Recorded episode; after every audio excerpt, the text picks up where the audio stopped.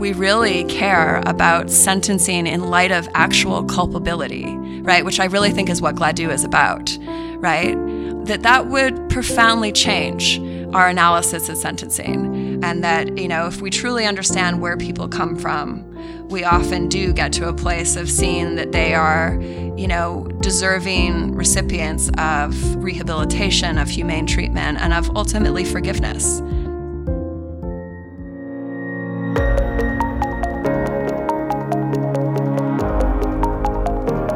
Welcome to Of Counsel. I'm your host, Sean Robichaux. Join us as our podcast profiles remarkable legal advocates from all areas of law. The professionals of persuasion, the catalysts of social change, defenders of the downtrodden, protectors of social order, and the mercenaries of corporate interests. Those who, with the power of words alone, can shape the laws of nations, define human rights, and preserve or take away the liberty of another human being. Who are these lawyers? What are their secrets? And how do they balance it all? Court is now in session. All rise.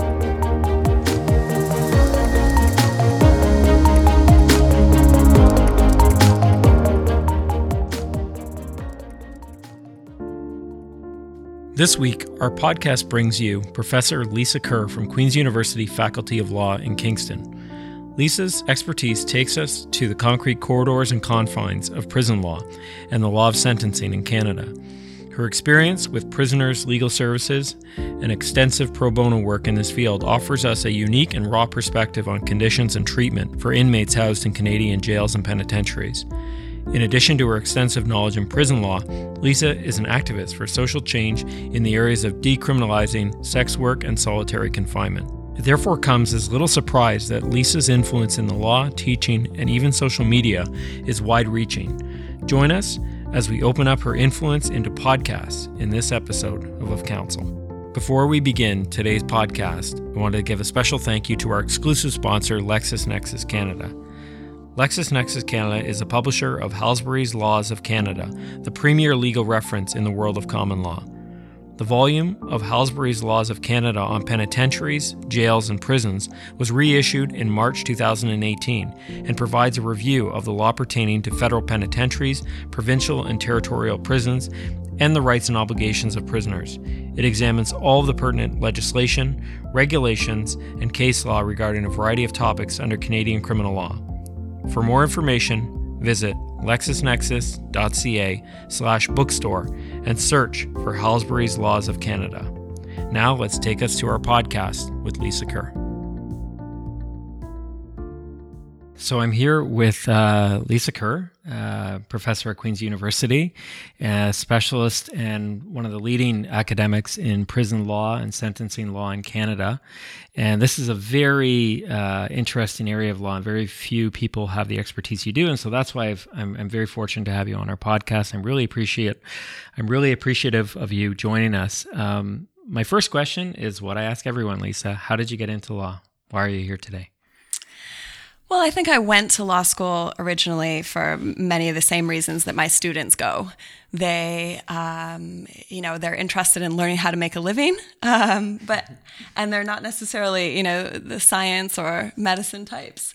So I didn't show up at law school with a very clear idea of what I wanted to get out of this profession. But for me, the really key moment was making the decision to take a break from practice when I was a young associate and go to NYU to do an LLM. Mm-hmm. And that was a real turning point for me because I discovered that I was very interested in the criminal justice system, which really wasn't something I was very interested in when I first went to law school. And then ultimately that led me to move from commercial litigation to working on litigation on behalf of inmates. Was there anyone in particular that you either worked with or were in school with that you thought that kind of motivated you into prison law, or was it criminal justice in general? You know, amazingly, even though I went to UBC, I didn't really discover the brilliance of Professor Michael Jackson while I was there. I sort of saw him from a distance, and I heard he was a great criminal law professor.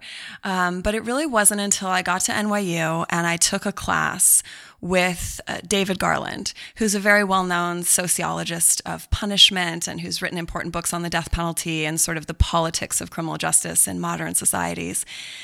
And I took a class with him, and it was about the death penalty.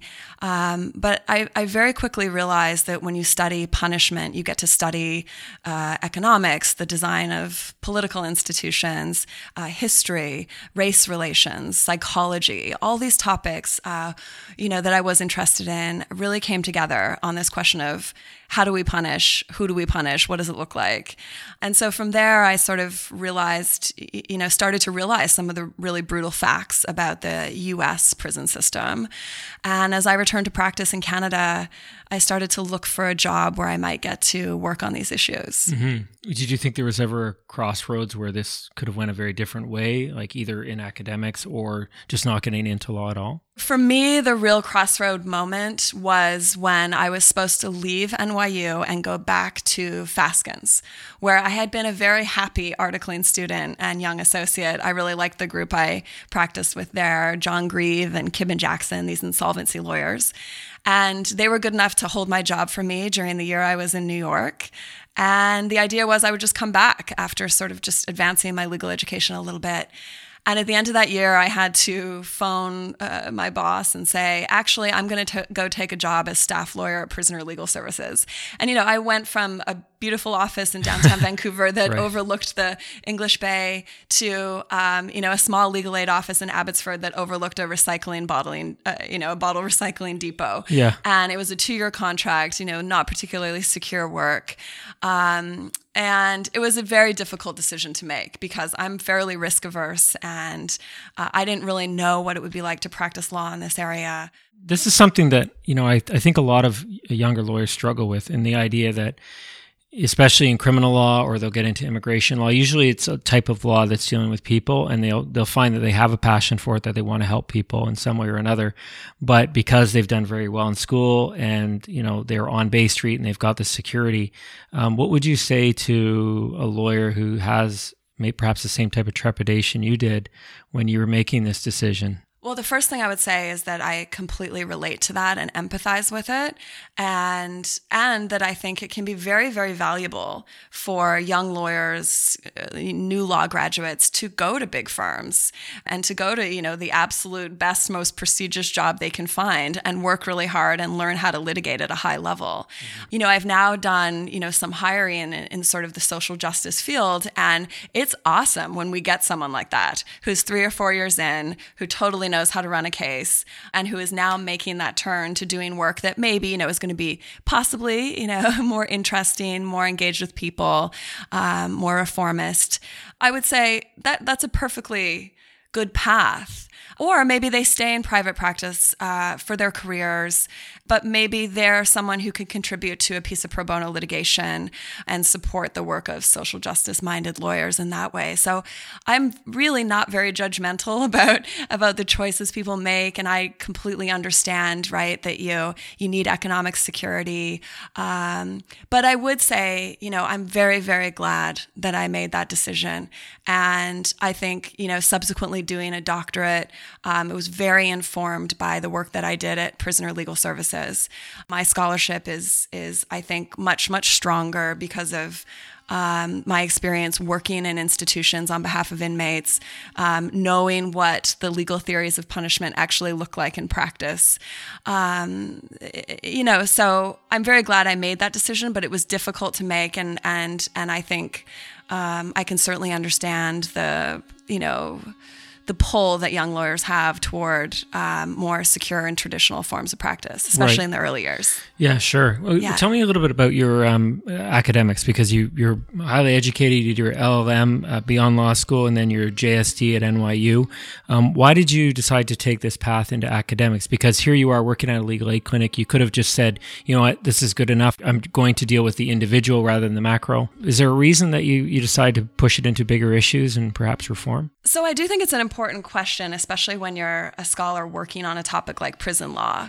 Would the field be better served by you being on the ground on a daily basis, meeting the legal needs of inmates, doing strategic litigation where you can, but really being involved in the field? And I remember my former boss at Prisoner Legal Services, Jennifer Metcalf. She said to me, "Are you sure you want to do this? Here you can be here, and you can be in institutions and really assisting people on a daily basis." And I, to this day, I think she might have been right, that that is the most noble path. For me, I did want to have that opportunity to step back, to read more widely in the field, to study the Canadian system comparatively with the United States, and just to sort of move into that scholarly space where I'd have a chance to take a little bit more of a bird's eye view at the system that we have in Canada. The nice thing with being a law professor, of course, is that you can still be engaged with cases and with litigation. And I think law schools value that kind of contribution from their faculty. And so I have been able to stay a little bit involved with active cases. And I really absolutely love that part of my job. Is there anything in particular you really miss about practice, like those times where you're dealing with the individuals? Definitely. I think that practice, especially in this area, it's very, very grounding to actually be connecting and talking to and hearing from incarcerated people. Mm-hmm. You just have so much more knowledge that is authentic and real. I love talking with my students at Queen's who are doing the prison law clinic, because they're doing that work on a daily basis and they're telling me exactly what's going on in the institutions right now, what their clients are experiencing. And I find that very motivating. I also miss about practice, though, that you're gaining so many skills when you're litigating cases. And I look at my friends. I look at my friend Aline Sigurdsson, who I went to law school with. She's at Mandel Pinder now. We article together, we clerk together. And I mean, she's doing really big cases. She acted for Upper Nicola Band in Trans Mountain. I mean, she's in court all the time. She's this very, very skilled litigator, and I really do not have those skills anymore. So I look around at friends of mine who can run a whole case now and who've been to the Supreme Court of Canada several times, and I think, I guess I'm that old. If I'd stuck with that path, I would be doing that too, potentially.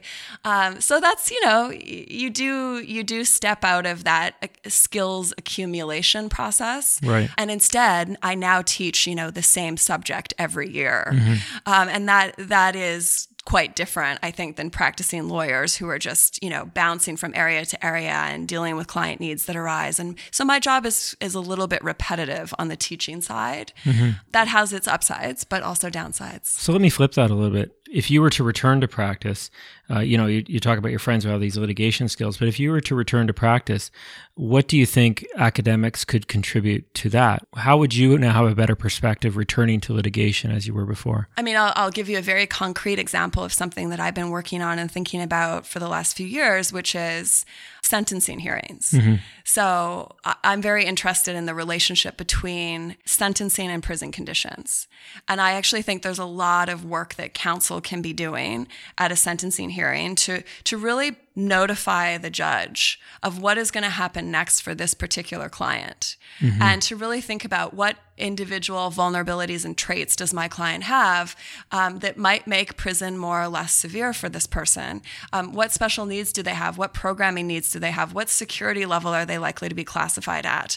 It may be that you should be thinking about, how Gladue factors should interact with those issues. And so I think there's some very important, deep, conceptual questions to ask about what we're doing when we're sentencing, particularly to imprisonment, and how counsel might be able to deepen their sentencing submissions, given those concerns that arise from the prison context. And so I think, I think defense counsel oftentimes the sentencing hearing is sometimes a little bit of an afterthought, or it's something where, we emphasize the standard factors. My client's very young, so rehabilitation is important here, but not really thinking about, what is going to happen next for my client, and how can I sort of implore the court to exercise its sentencing jurisdiction and write its reasons, which are going to be carefully considered in the correctional context, with those concerns in mind. So, I've had a chance to think deeply and carefully about those issues for a few years, and to study the prison and think about how that might relate to sentencing. And that's not something that defense counsel really gets the luxury of thinking about very often. No, it's true. It's a very binary process. How long is the person going to jail for? Are there DNA orders in place? And that's usually it. And you're you're right. It is often an afterthought and one that we perhaps even ignore because we think, hey, maybe our client will be acquitted or something like that. Well, I thank you for that. But, you know, let's just back up a little bit because, you know, there's a lot of our listeners are criminal defense lawyers and they at least think they understand about sentencing law, but a lot aren't. And can you just tell us in sort of a very basic way, what is prison law or what is sentencing law? What exactly is that sort of area of practice all about? Well, I think the really important idea here is that our system is premised on the idea that where a judge sentences to incarceration, that the sentence is the deprivation of liberty, right? That's really the underpinning of our system, that the punishment is the length of time that you are sent into custody. And so sometimes we say this phrase, you're sent to prison as punishment, not for punishment. And that reminds us, it's the length of time that the liberty is deprived that is meant to be the punishment. What that means is prison conditions are not meant to be punitive, right? It's the time liberty is deprived. That's why a longer sentence is a more severe one and a shorter one is less severe. And I think what that deprivation of liberty concept really means is that there's supposed to be a lot of uniformity and equality in the administration of sentences. So there, okay, so if we agree with all of that, now turn to the prison law context and ask, you know, does prison law deliver that vision of uniformity and equality? And those of us who know about the prison context know that we're very far from living up to that ideal. The prison experience varies for different people. It's often more severe for people with disabilities. It's often more difficult for women. We know that Indigenous people do worse on every index in the correctional context. And we know that while, at least in this day and age, we know that prisoners have charter rights, the same actually as everyone else, right? There's no civil or social death for inmates the way there was for much of the history of the modern penitentiary. Mm-hmm.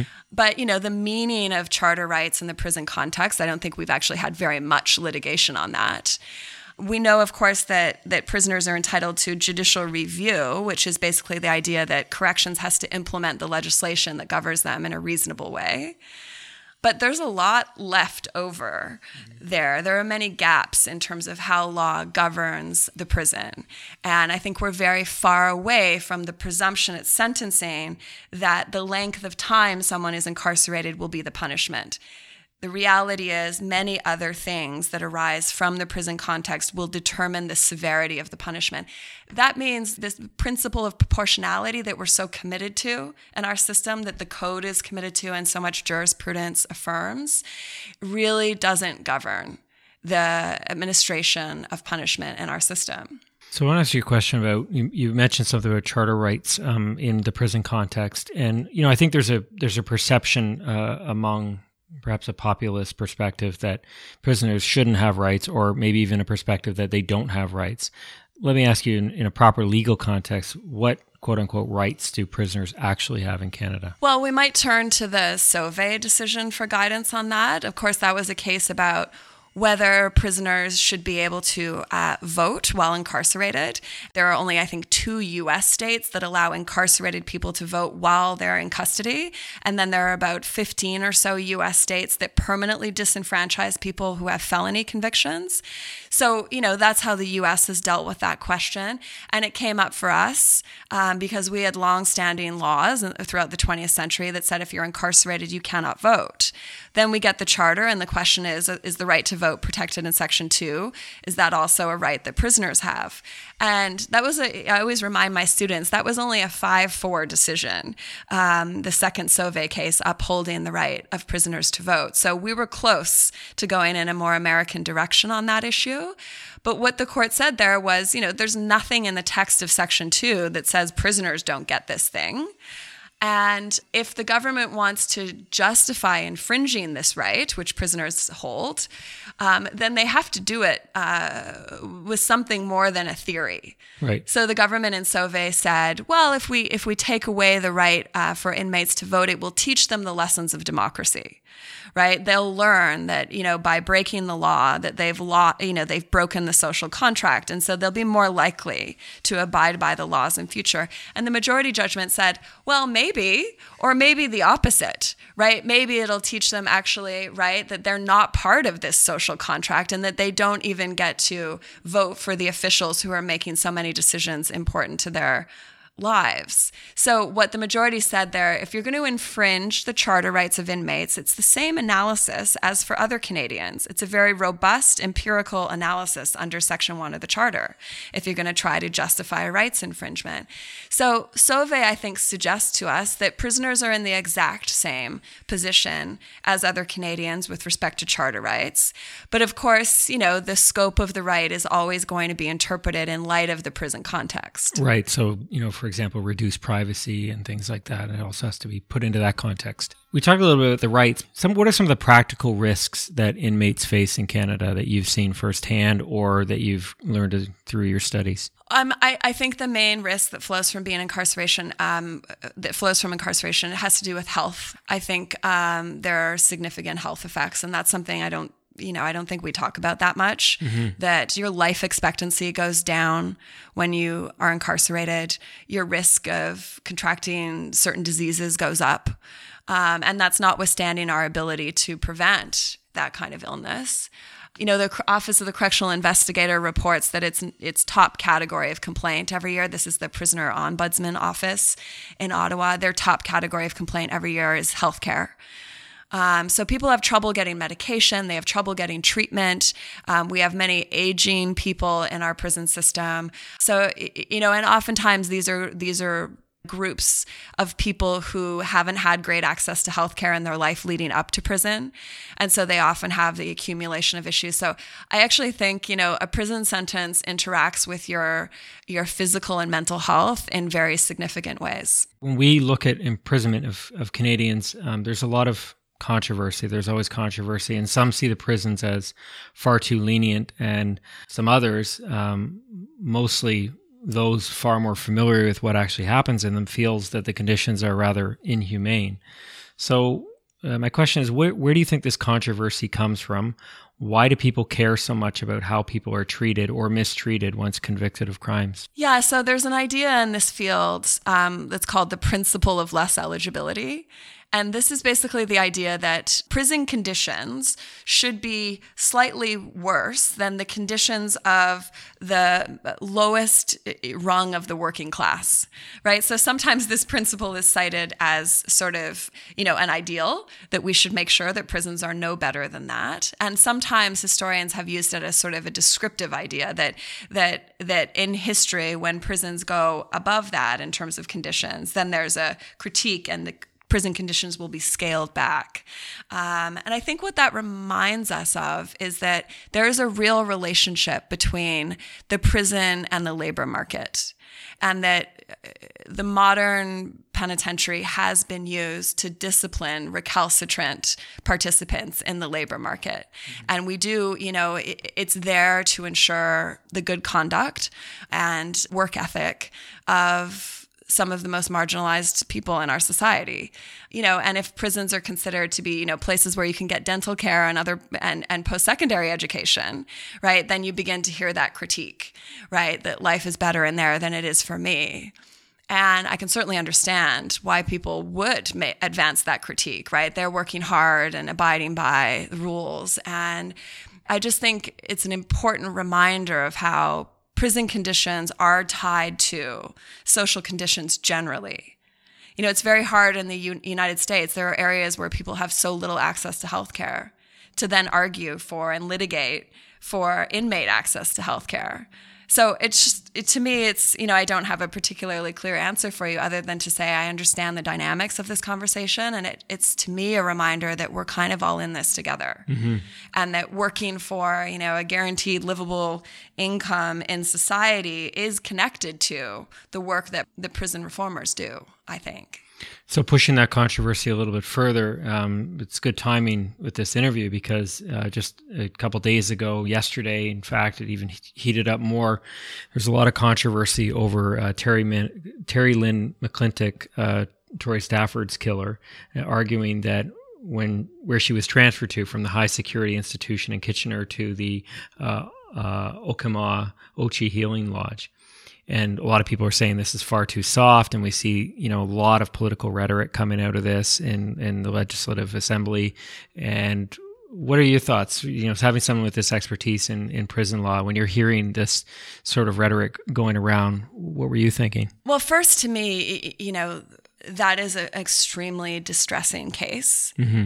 And, you know, I'm a new mother and it's very painful to think about the risks that your child faces in the world. And I can well understand the public reaction in this particular case. I do think that some of the political reaction has been a little disappointing, and that, you know, I expect different things from politicians than I do from the public on a file like this one, right? Right. And I think that our government could do a little better to just use this as an opportunity to clarify how our system works. And so to me, I look at that case, and this is someone who pled guilty to first-degree murder and who has been in custody for 9 years, spent 5 of that classified maximum security, and as I understand, was in maximum or medium security for all 9 years that she's been in custody. She's someone who is, because she stands convicted of first-degree murder, she's under a sentence of life imprisonment. There will never be a time when she's not under correctional control. She may have some eligibility for day parole at 22 years and parole at 25 years. So her ability to be released into the community is a long time in the future and not necessarily certain. No. So 9 years in, at being a high level of security, there's clearly been a decision made that getting her some programming that's culturally appropriate is a suitable decision at this stage. Now, how is that transfer decision made? Well, there's legislation that governs this decision making, and corrections looks at your risk to public safety, your risk of escape, and your institutional adjustment. So how are you doing in the custodial context? And you have to do very well on all 3 of those in order to be eligible for a transfer. It's also bears emphasis that this healing lodge, you know, the words healing lodge might be a bit misleading to the public. This is a federal penitentiary.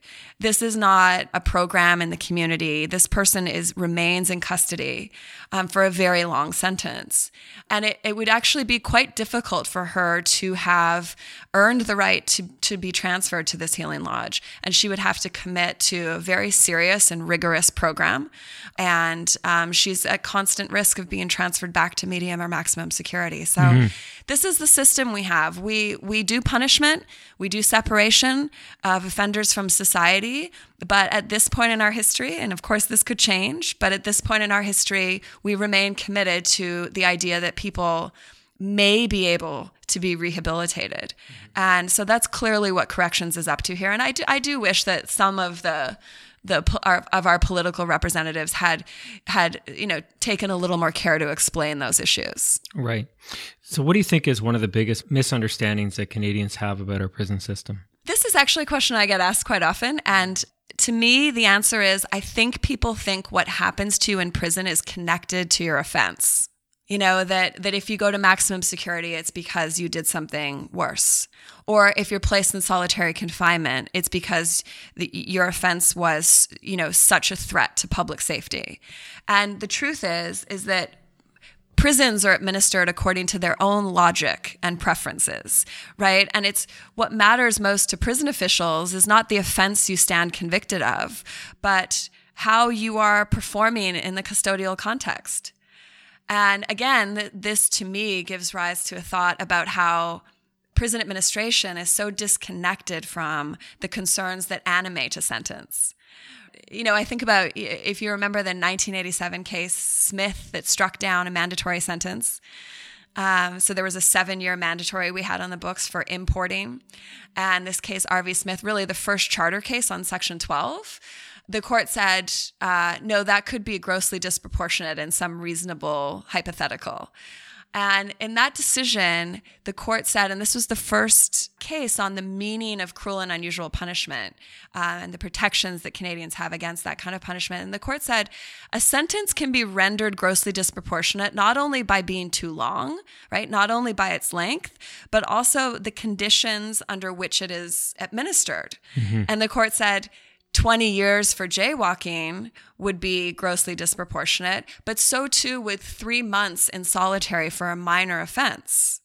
And I find that so interesting because it's sort of a mention in the case, and it's not really part of our system. The idea that what happens to you in custody is supposed to be linked to your culpability, that's actually not part of our system. And I mean, cases like Ashley Smith remind us of that. Right, right.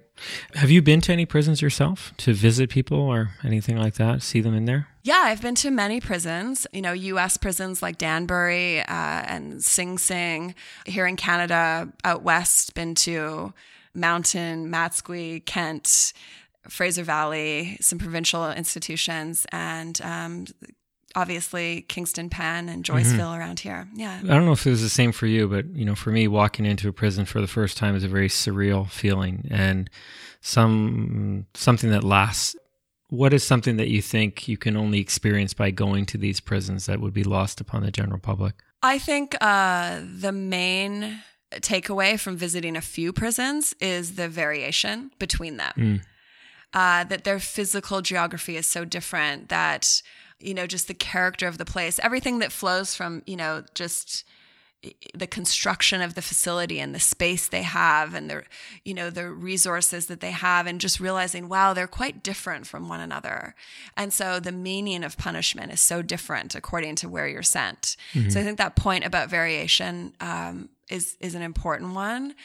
You go to one place and, they don't rely on segregation. You go to another one and this segregation unit is an absolutely disturbing, filthy place.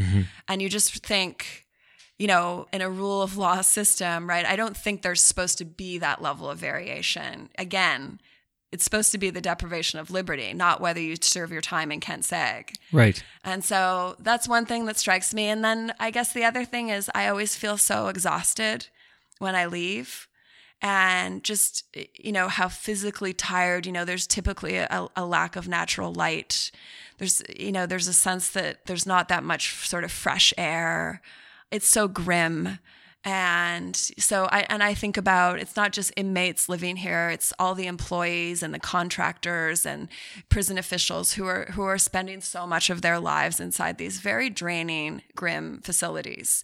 Do you think that real life perspective is essential for players in the justice system to make proper decisions, in particular judges and crowns, to be going to visit prisons and really see what these things are about? I do think that's important. And, I do work a little bit with the National Judicial Institute, which runs a program called Judges to Jails, where federal and provincial judges have the ability to sign up for the program. And there's a week of curriculum. So it's not mandatory, though.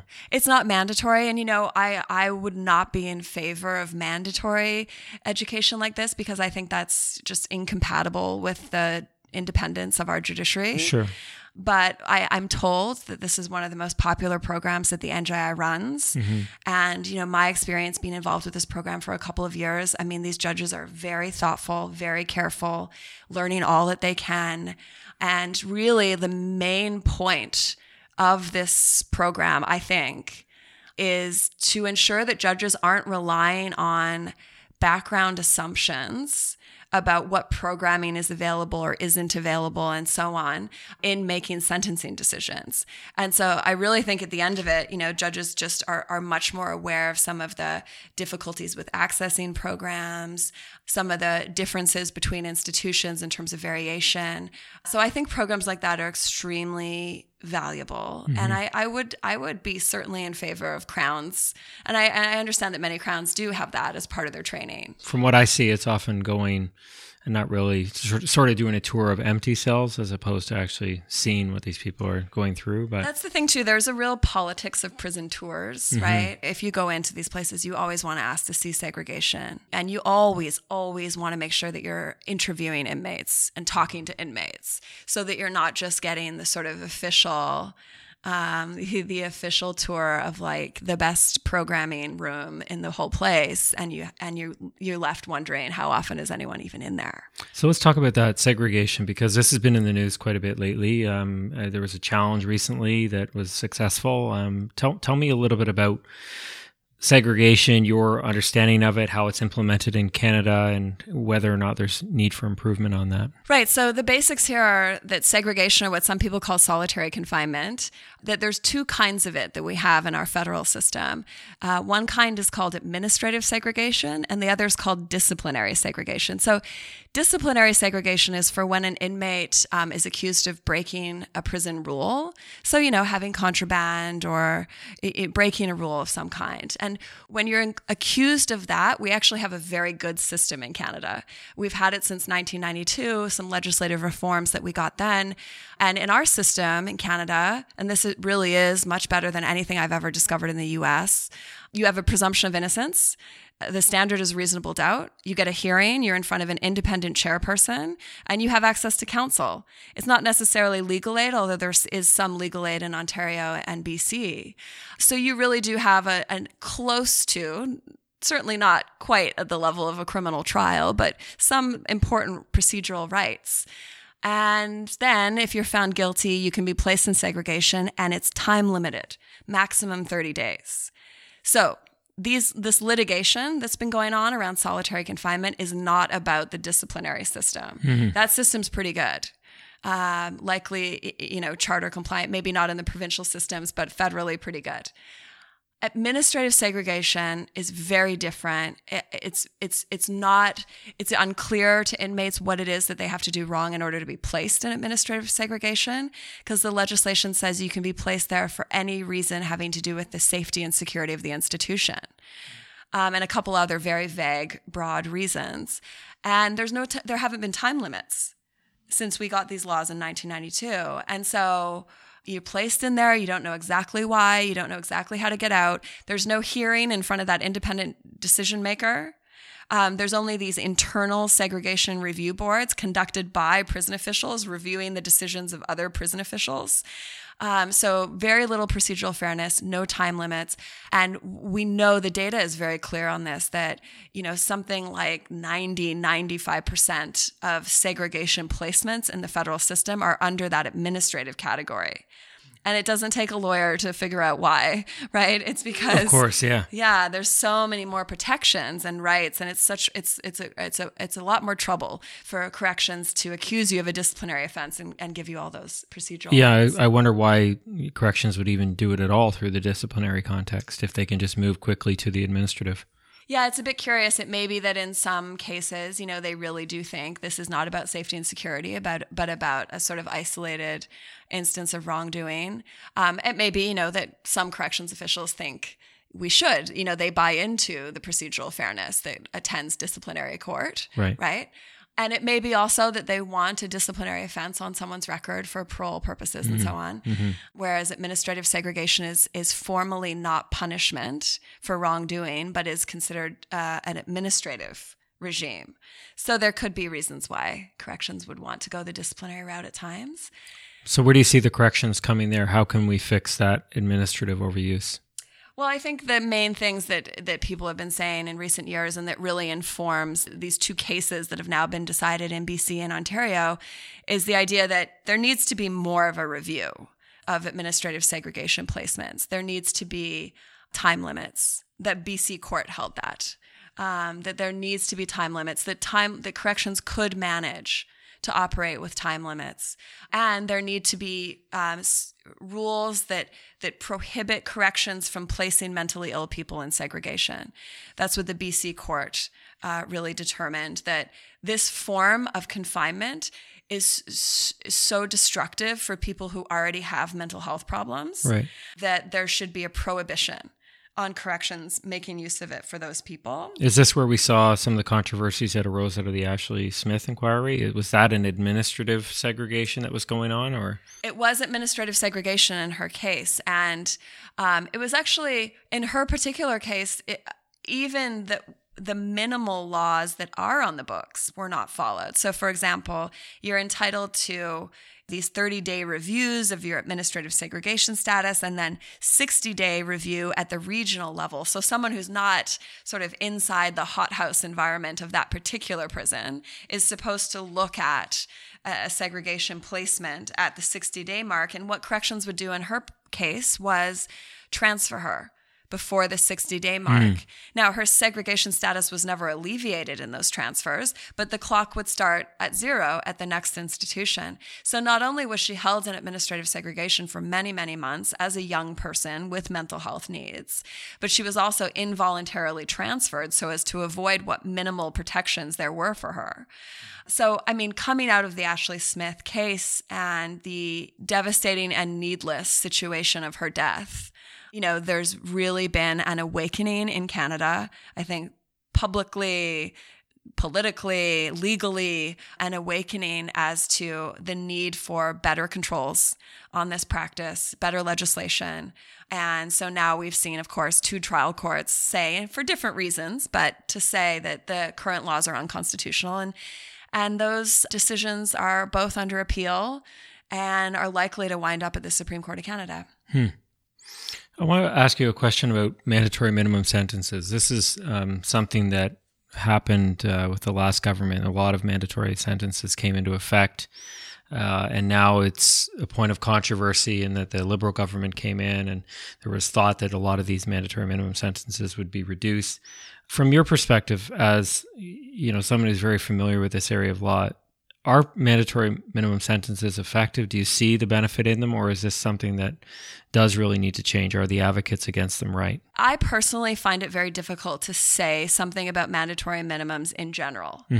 I think that to have a sensible conversation, we have to be a little offense specific. And it really matters, you know, how is the mandatory triggered? Is there any discretion? You know, does the Crown have a discretionary decision to make there? That can alleviate some of the downsides of mandatories if there's some discretion, if not judicial discretion. Sure, because there's a big, for example, there's a big difference between a mandatory minimum sentence of impaired driving where one loses their license automatically for a year as opposed to, you know, a small amount of particular type of drug and it's a one-year sentence, even someone who has a very small amount. Definitely. And, you know, so there's a conversation we have to have about what the punishment is, what the effects of that punishment will be, what the offense is, whether the design of the mandatory, whether there's any discretion retained to avoid it in cases where, you know, the circumstances of the offender really don't call for it. Right. So we have to be a little specific there. Personally, you know, I think drug mandatories don't make any sense. You know, they're being picked off one by one. I think they're all unconstitutional just because the circumstances of drug offenses are so variable. And it's so often the case that addiction and socioeconomic circumstance play into drug offending. And so I think we want full judicial discretion to respond to those kinds of situations. And I also think deterrence, you know, is absolutely nonsense when we're talking about drug offenses, right? So, but I think a different conversation, right, needs to happen about, say, the mandatory sentences for first and second degree murder, which I actually think are among the most unjust in our system. And I'm pretty sure that they're, you know, even when the Liberals said that they were going to do some reform in this area, I don't think they were talking about murder sentencing. No. But I will say, you know, the bill that Senator Kim Pate has on, that she's working on right now to restore judicial discretion, it would extend, you know, in just and appropriate circumstances and with the judge giving reasons and so on. It would extend actually to murder sentencing as well. And so with murder sentencing, there's a couple things to say. The sentences are very long, and this is the kind of offense that can be committed in such a variety of ways and with such variety of levels of culpability. So we you know, we might think of the first degree murderer of, you know, we might think of the Paul Bernardos and the Robert Pictons of the world. But this is an offense that can also be committed. First degree murder can also be committed by, and this is an example that Deb Parks used in a recent Globe and Mail editorial on this topic. It could be a 19-year-old Indigenous woman who kills her abusive drug dealer. Right. And that's where, you know, obviously there's some charging discretion and so on that might be exercised to make it second degree murder or even a manslaughter plea bargain. And so there's some issues there. But technically that could generate a 25-year in custody sentence followed by lifetime of correctional supervision. And I'm very critical of the murder sentencing regime. But I understand that consistency across cases is an important principle in sentencing as well. And there are times when that is what motivates mandatory minimum sentences. But is there even a disconnect? You know, when you look at the way sentences are applied across Canada, it seems to me there is a lot of similarities for similar types of offenses. I mean, there is parity among it. And when you look at the way politicians discuss mandatory minimum sentences, you would think that judges have just gone wild and decided to impose anything, even in cases of second-degree murder. And I do you not see that as a bit of a false problem that's been created to address why they're implementing these? I completely agree with that, Sean. And, you know, during the Harper decade, this was when this discourse was at its height, right? And it was exactly as you say, it was this idea that judges have all this discretion and they're completely ungoverned and they just do whatever they want. And there's just, leniency run amok. And of course, those of us in the system know, number one, there's the common law is controlling them. Appellate review is controlling them. And that in the vast majority of cases are resolved with some kind of resolution agreement where the Crown and defense are taking positions as well. So the discretion of the judge is very corralled by all of those factors. Compare it to the United States in the 1970s before they shifted, especially in their federal system, to highly structured sentencing legislation. In the 1970s and most states, if not all, and in the federal system, there was almost no appellate review. Sentence ranges were all over the place. Sentencing was very indeterminate. There, oftentimes you would just announce in court a range of a sentence, like 5 to 15, and then it was up to corrections to decide when to release you. That was a very rehabilitative system, but there was very little truth in sentencing. There was very little control over judicial discretion. And what's interesting about that period is that many on the sort of liberal end or the progressive end of the political spectrum were very critical of that situation. Why? Because they thought there was so much discretion in the system that judges and parole boards could bring in all kinds of inappropriate, arbitrary preferences, like racist and classist preferences. And so, you'd see a sentencing in one courtroom in Brooklyn for a drug courier, in the 15-year range, and then the next guy getting 1 year, and the sense that race and class were feeding into that a lot. Mm-hmm. And so that was a situation where the discretion was truly uncontrolled by appellate review. And of course, the pendulum very much swung in the other direction. And not only did they get many more mandatory sentences, particularly in the federal system, but they moved to guideline sentencing with very little ability for judges to exercise discretion in light of the circumstances of the offender. They also prohibited almost every circumstance of the offender from being relied on at sentencing. So that's not the system we have. Our judges are controlled by various mechanisms. And so, the point you make is a fair one, that do we really need mandatories to achieve parity? Or do judges do that through the good old common law method and appellate review? Yeah, I have to say anecdotally, when the mandatory minimum sentences become relevant for me as a criminal practitioner, it's either because it's so disproportionate to some absurd fact scenario, or because you're only trying to get away from it in horse trading into some other offense that allows you to get around it. And what we see all the time, I certainly see, is that even the mandatory minimum sentences are far below what the range actually is. So it's almost like placebo that's going on for the public to see that we're doing something, but the judges were already more severe. It's a very interesting type of contradiction. It's such a good point. And if you look at the cases where the Supreme Court of Canada has struck down a mandatory, every single one, it's been on the basis of a reasonable hypothetical, because the offender in the case at bar admits that, actually, for me, this is not a grossly disproportionate sentence. Right? And in fact, most cases, the sentence that the offender received was longer than the mandatory minimum. And, this is not a popular point to make with my activist friends, but it's important to emphasize that our mandatories in at least some areas have been fairly short. And why have they been short? Because Parliament knows that we take proportionality review under Section 12 of the Charter seriously in Canada. We have done, right, since the Smith case really set the tone. And, again, in the United States, proportionality review for a term of years sentence doesn't exist. right? They've upheld a life without parole sentence for a third felony of stealing golf clubs.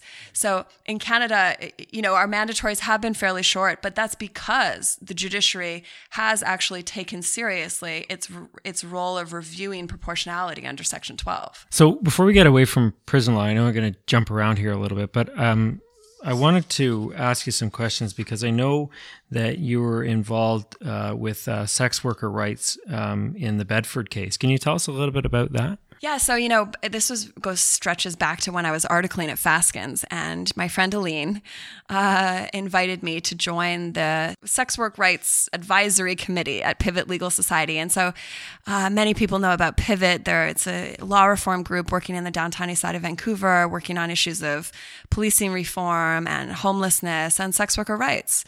And this is, of course, the community that was so horribly impacted by the phenomenon of missing and murdered women and by the crimes of Robert Picton. Mm-hmm. And so we started working on law reform for sex workers in this neighborhood. And we very quickly learned that, you know, that the criminal laws were really standing in the way of them being able to do sex work more safely. Mm-hmm. And that street-based sex workers, instead of taking time to interview clients and negotiate in advance and exercise the safety strategies that they knew how to use, that they were spending their time avoiding police detection, you know, working in parts of the city that were unsafe, secluded, and dark in order to avoid police and so on. And so we really through this work of connecting with sex workers and hearing their experiences, saw very clearly that the criminalization of prostitution was a very misguided policy, that people were dying, that women were dying, and women were facing violence that they could reduce, but for the way the criminal law was working. And so that group, a group called Sex Workers United Against Violence, brought a case. They filed their charter challenge to the criminal code provisions before Bedford, mm-hmm. but wound up going to the Supreme Court of Canada on the issue of public interest standing because they wanted to litigate as a group. It was just really too dangerous and too difficult for an individual sex worker to step forward. And that case, which is called Sauvé, liberalized the law of public interest standing in Canada. An unanimous opinion by Justice Cromwell articulated a test for public interest standing that would make it easier for people in the position our clients were in, marginalized people for whom individual litigation was just not realistic, for them to be able to litigate as a group, as a collective. Hmm. Really important ruling with sort of far-reaching implications for lawyers acting on behalf of refugees, prisoners. You know, that was the precedent that was relied on in the BC Civil Liberties Association case that challenged the solitary laws. There wasn't an individual prisoner plaintiff in that case. They relied on the Sauvé precedent in order to be able to litigate that way. And then, of course, that same entity intervened in the Bedford case, and I think made, you know, sometimes interventions at the Supreme Court of Canada, you wonder if they have much of an impact. But in that particular case, I think the court was very attentive to the submissions of sex workers coming from the downtown east side of Vancouver. The Bedford arguments, you know, there were many arguments advanced by the plaintiffs in Bedford. One was really about like economic liberty and the state should just kind of get out of the business of how I earn my living. That really wasn't what motivated the court in striking these laws down. Really, the court was concerned with the safety and security of sex workers, and to the extent criminal law was standing in the way of them exercising safety strategies, the court struck the laws down. And that perspective, I think, really did come from the street-based sex workers in the downtown east side of Vancouver. And so, yeah, I worked with Katrina Pacey and a number of incredible lawyers. Joe Arve was kind of our senior counsel on that one. And we had, you know, we were very young lawyers working on that, and we really learned how to do it. Right. And we were very inspired and connected to our clients, inspired by and connected to our clients in that case. And so, yeah, that was probably the most important experience I had as a young lawyer. So let me ask you this, Lisa. You obviously, initiatives like that, getting involved with public organizations, can have a profound effect on Canada as a whole, society. What advice would you give to someone like yourself looking back to that time, you know, and wanting to say, I want to get involved? Are there particular organizations, or is it a particular mindset? How do they do that? Because there's a lot of law students that listen to this program and think, I want to do something cool like that too. For sure. Totally. Yeah. When my students talk to me about these kinds of opportunities all the time. I mean, I think actually the main thing is to make sure to say yes when an opportunity like this comes up, and it will, you know, and you'll be very busy and you'll be trying to meet those billable hours, or you'll be trying to be getting hired back as an articling student. And, you know, I remember myself, I was in my first or second year at Fasken's, and I was never very good at meeting those billable targets. It's actually amazing I kept the job as long as I did without getting fired, because I was far off the mark. And, you know, but I just said yes. Like, did I want to go to that meeting at the end of the day that day? No, not really. But I found a way to say yes, and it really propelled me forward in so many ways as a lawyer. And I had this opportunities that would never have come to me in private practice, you know, where you're on such large teams, on such complex cases, and it takes so many years before you even are playing like an important role on cases often. So there are many organizations where you can contribute, right? And that are looking for people who can absorb disbursements. Right, right. This is our favorite thing about big firm lawyers is, will you absorb the disbursements and come and work with the Queen's Prison Law Clinic? You know, we're working on 2 Supreme Court of Canada cases with Stockwoods right now. Wow. And interventions, I should say. And, you know, they just stepped up and said, we'll do it. We'll do it with you. And, you know, I know the BC Civil Liberties Association does a ton of this work as well, and they're always looking for lawyers to do that work. Yeah, I actually think there's a lot of opportunities, but you look around for the organizations, you let them know you're interested, and you say yes when the opportunity arises. I think that's great advice for young lawyers and students. Is there any other tips that you've learned over the years just to try and keep yourself on track as far as achieving your goals and making sure you have the discipline or even energy to pursue what are big issues and big goals in your career? I have a very clear and simple answer to that question, and that is your friends.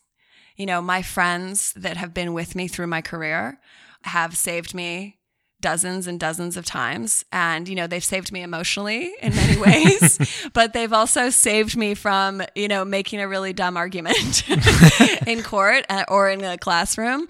And so, you know, I always tell my law students this, law is so social.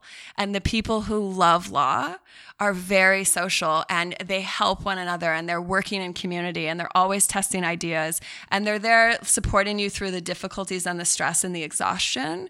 But they're also giving you so many shortcuts. You know, like, why figure something out for yourself when you have a friend who's like the expert on this, who did a hearing on this last year? Or, you know, I go into my colleagues at Queen's, I go into Don Stewart's office every day. Don, please explain this area of law to me. And he does. But, you know, I go into so many of my friends and colleagues' offices on a regular basis and say, please take me to the finish line. There's 10 cases I have to read here, and I need help. And I'm constantly asking for help. And I think I'm actually well known for this, that I am not shy to ask for help. I get people to read my draft papers. I phone someone and say, you have to explain this area of law to me. You know, I every year phone Ben Berger and say, can you explain criminal negligence to me again, please? Right. Right. I still don't get it. So that's my main advice is ask for help and make friends, support your friends so that they'll support you. Oh, that's great. And, you know, you're quite right, because the lessons I've always learned have been from lawyers' lounges and just talking to other lawyers. And one thing that's become very clear, especially in the criminal bar, is how willing people are to share their expertise and precedents and insights on things. And it's an impossible thing to do on one's own. Moving the social just a little bit to the side and asking about how that integrates into your social media presence, because you're one of the lawyers that we've interviewed that does have a very active presence on social media. And a lot of lawyers have become very reluctant to get on board on that. So I'm curious, what benefits have you seen from your engagement with social media, whether it be with lawyers, media, or the public in general? Well, first I should say I think Twitter is really problematic. It's arguably partially responsible for giving us President Trump. Sure. And it obviously is a place that houses and facilitates a lot of abuse and misogyny, and is contributing to polarization in society. And there are many times when I look at a discussion happening on Twitter and want to go crawl under my bed. Right. I don't know that overall the benefits that we thought it would bring have come to pass. Mm-hmm. However, I still see, for me personally, more value than downside. And I learn a lot about what's going on in the legal system on Twitter. Mm-hmm.